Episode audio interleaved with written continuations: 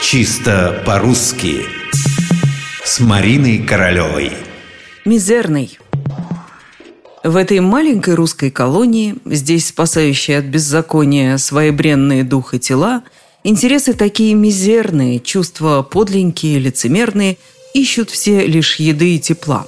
Это Игорь Северянин, написано почти столетие назад, и по Северянину интересы именно мизерные – более того, если у вас сейчас под рукой только словарь ударения Агеенко и Зарвы, вы увидите, что там никаких других вариантов нет. Мизерный, мизерный и еще раз мизерный. Ничтожно малый, скудный, мизерный. Но так говорят немногие. Чаще мы слышим это слово совсем с другим ударением – мизерный. И словари эту тенденцию отражают. Так орфоэпический словарь под редакцией Аванесова хоть и рекомендует нам говорить «мизерный», но допускает и другое ударение «мизерный». А словарь ударений Резниченко вообще не делает различий между двумя вариантами. Мизерный и мизерный признаются равными. Дело в том, что слово это в русском языке образовалось на базе французского «мизер», ничтожество пустяк с ударением на втором слоге.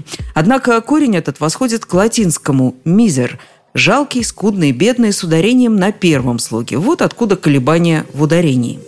Любители всего правильного наверняка остановятся на варианте «мизерный», им будет любопытно узнать, что ничтожное количество чего-нибудь называют мизером. Вот так интересно получается. Мизер, но мизерный.